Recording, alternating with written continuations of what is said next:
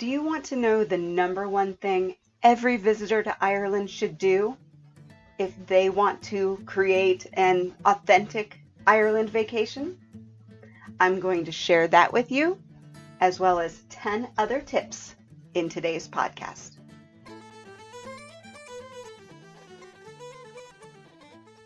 I want to thank you so much for joining me here on the Traveling in Ireland podcast. I cannot express how much I appreciate that you are listening and taking action on the tips and advice that you hear here on the podcast. So I want to remind you that when you do go to Ireland, whether you are making your reservations or traveling around, if you happen to go someplace that you have learned about on the podcast, be a name dropper. What this does is it helps me to get more great guests onto the show. And when I get those great guests, they're sharing more about their local areas. So you're learning more about the people and the places of Ireland. So don't be afraid. Don't hesitate. Just mention, I heard you on the Traveling in Ireland podcast.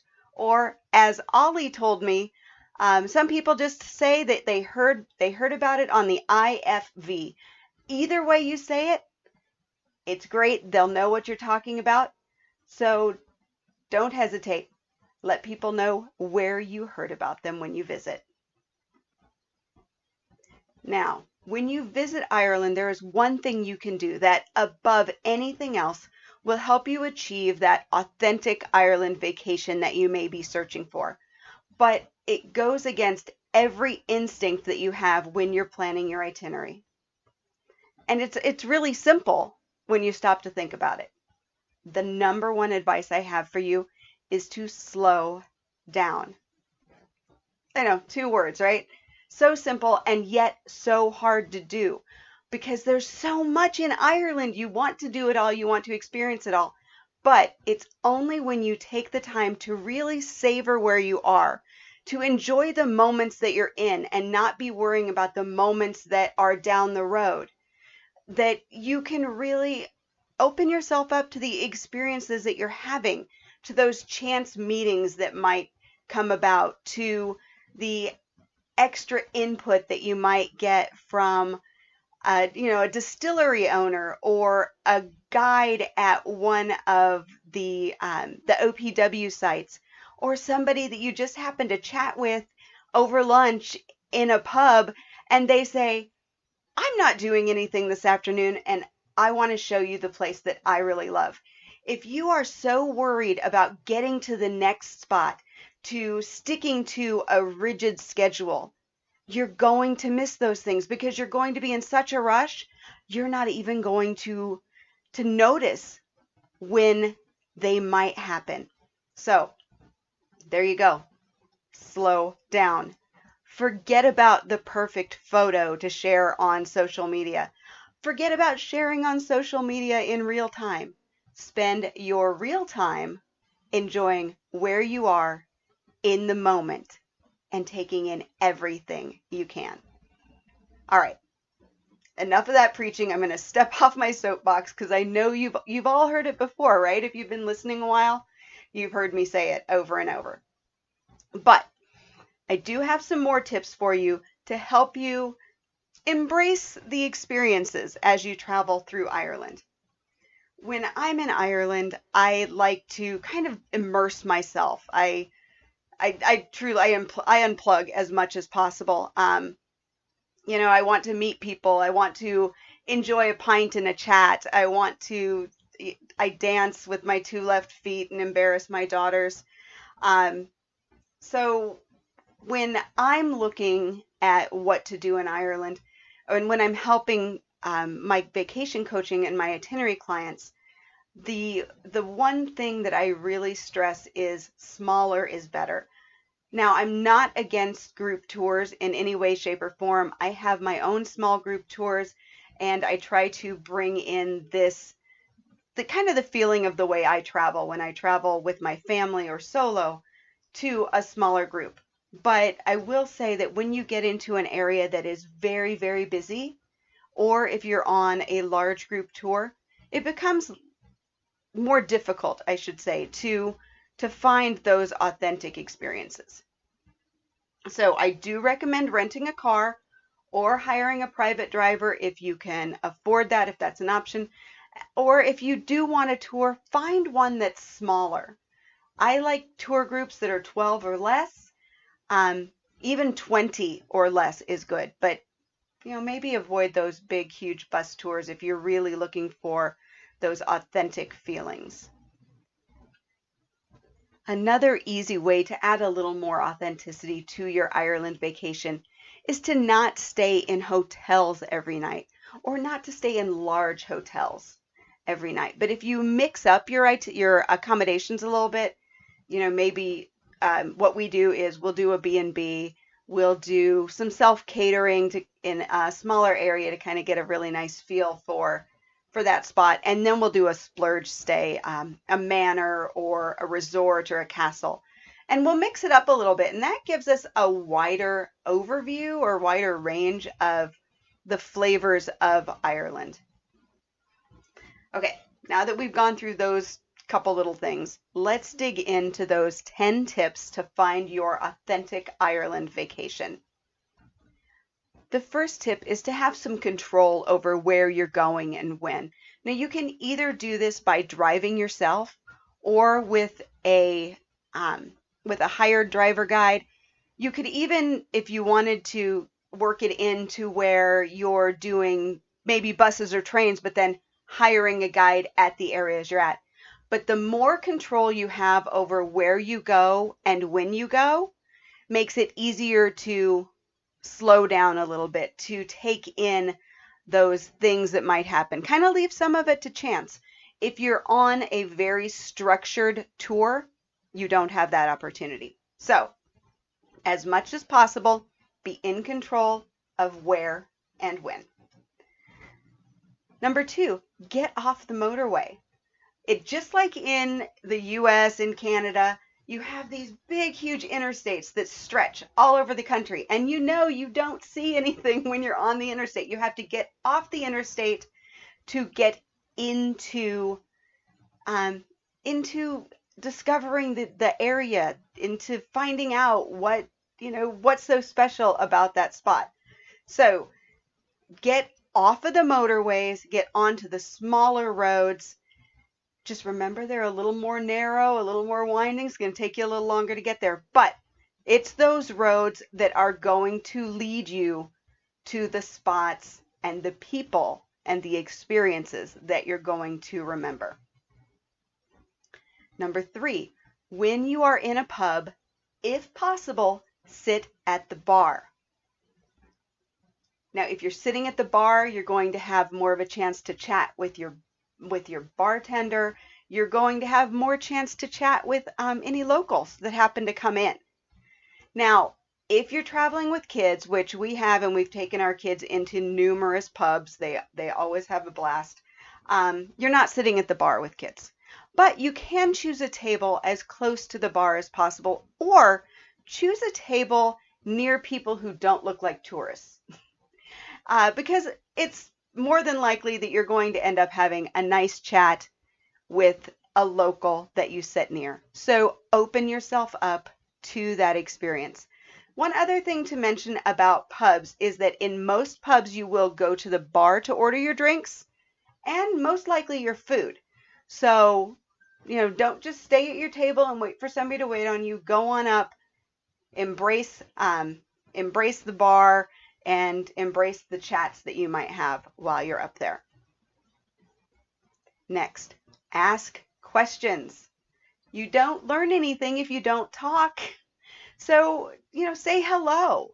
If you are, you know, just having a, a short chat with the bartender or with a, a tour guide or something, ask you know, ask what else you should see, what what maybe you might be missing. Where can I get the best food? Where will I hear the best music? What do most people miss when they visit this area? Just ask. People love to tell you about where they live.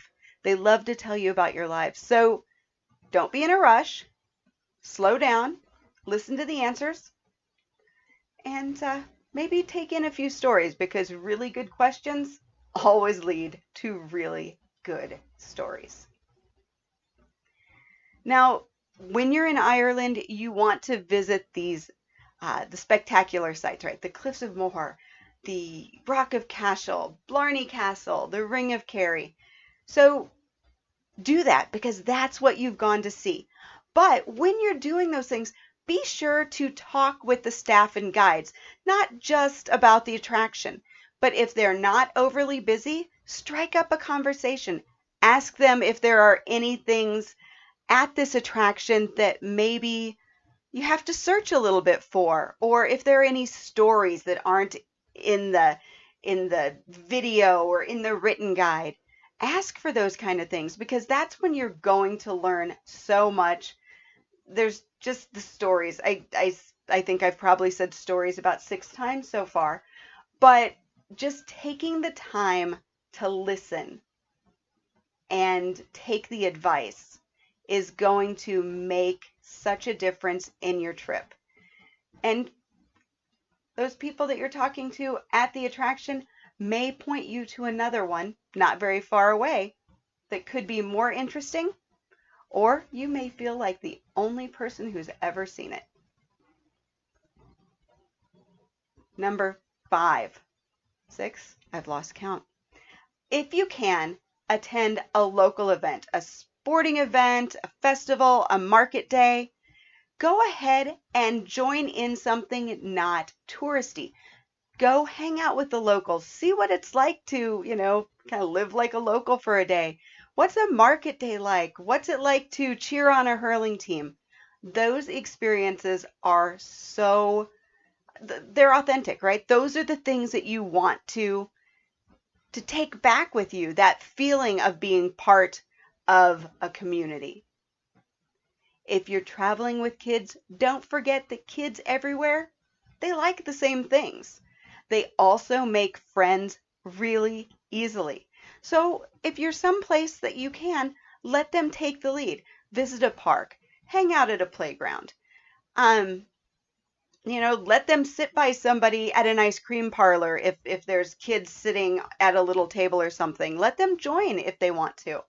Um, but just kind of let your kids open up to the experiences as well. And you never know. You might get some tips on uh, local children's theater that has a like a free matinee coming up, or a kids fair, or a great petting zoo. You just never know what you're going to find if you let the kids take the lead. Now, the next tip kind of goes with the first one of, you know, slow down. But this is be flexible.